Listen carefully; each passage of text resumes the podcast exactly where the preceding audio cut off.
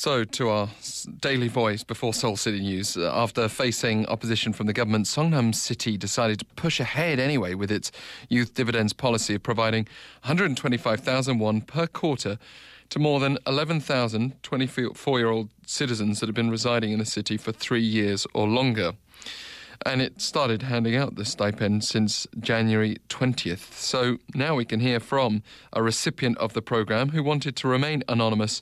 Our production team received her response via email.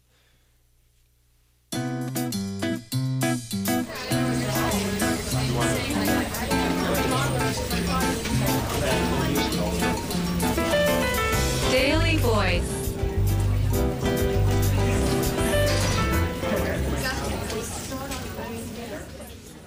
Hello, I'm a 24 year old woman living in Seongnam City and recipient of what's been dubbed Youth Dividends, a type of financial support offered as one of the city's three major welfare policies. I give my full support to the policy. I believe that it largely benefits the city as it helps to revitalise the local economy and boost morale among the youth. After receiving the subsidy in the form of vouchers that can be used at designated local shops, I felt assured that the tax I'm paying is actually being used in a meaningful way.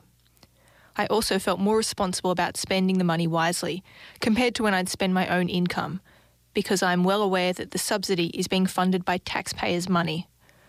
I visited a local optician to get corrective lenses with the voucher I received and felt great about it because I spent it on something worthwhile.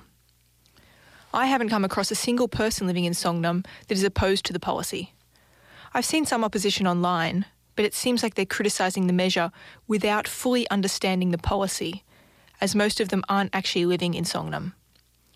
I saw in the news that the city's Association of Vendors held a press conference to welcome these vouchers that come with the Youth's Money program. And there are actually a lot of shops that accept these vouchers, including those lo- located inside the traditional market. I'm sure that this measure will set a good example for other areas as well, and I hope that such policies can be expanded. And so that's another way you can get in touch with us via our daily voice. You can email us and, and we'll provide the voice for you. But obviously, we're also happy to have you on the line. You can email any of your stories that you'd like to share. Email efmthismorning at gmail.com.